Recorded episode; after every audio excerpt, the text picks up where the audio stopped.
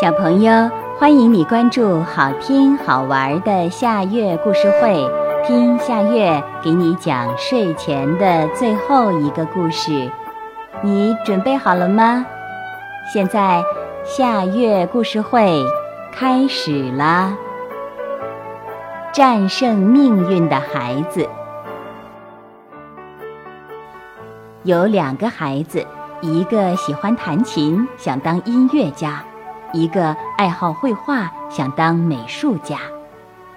不幸得很，想当音乐家的孩子突然耳朵聋了，想当美术家的孩子忽然眼睛瞎了。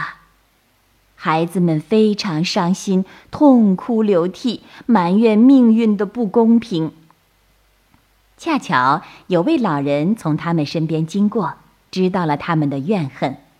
老人走上前去，先对耳聋的孩子比划着说：你的耳朵虽然坏了，但眼睛还是明亮的，为什么不改学绘画呢？接着他又对眼瞎的孩子说：你的眼睛尽管坏了，但耳朵还是灵敏的，为什么不改学弹琴呢？孩子们听了，心里一亮，他们擦干眼泪，开始新的追求。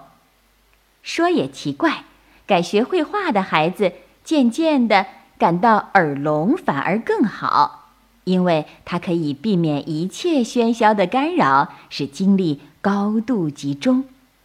改学弹琴的孩子慢慢地也觉得失明反倒有利，因为它能够免除许多无谓的烦恼，使心思无比集中。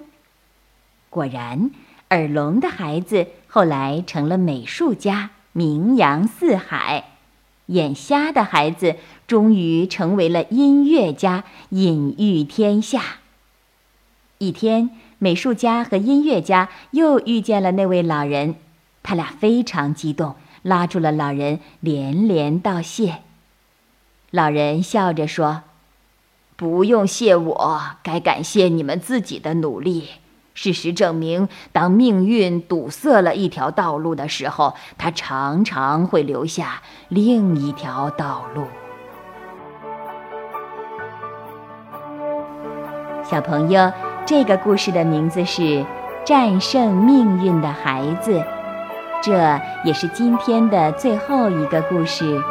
现在到了该睡觉的时间，好好的睡一大觉，做个美梦，我们明天再见啦，晚安。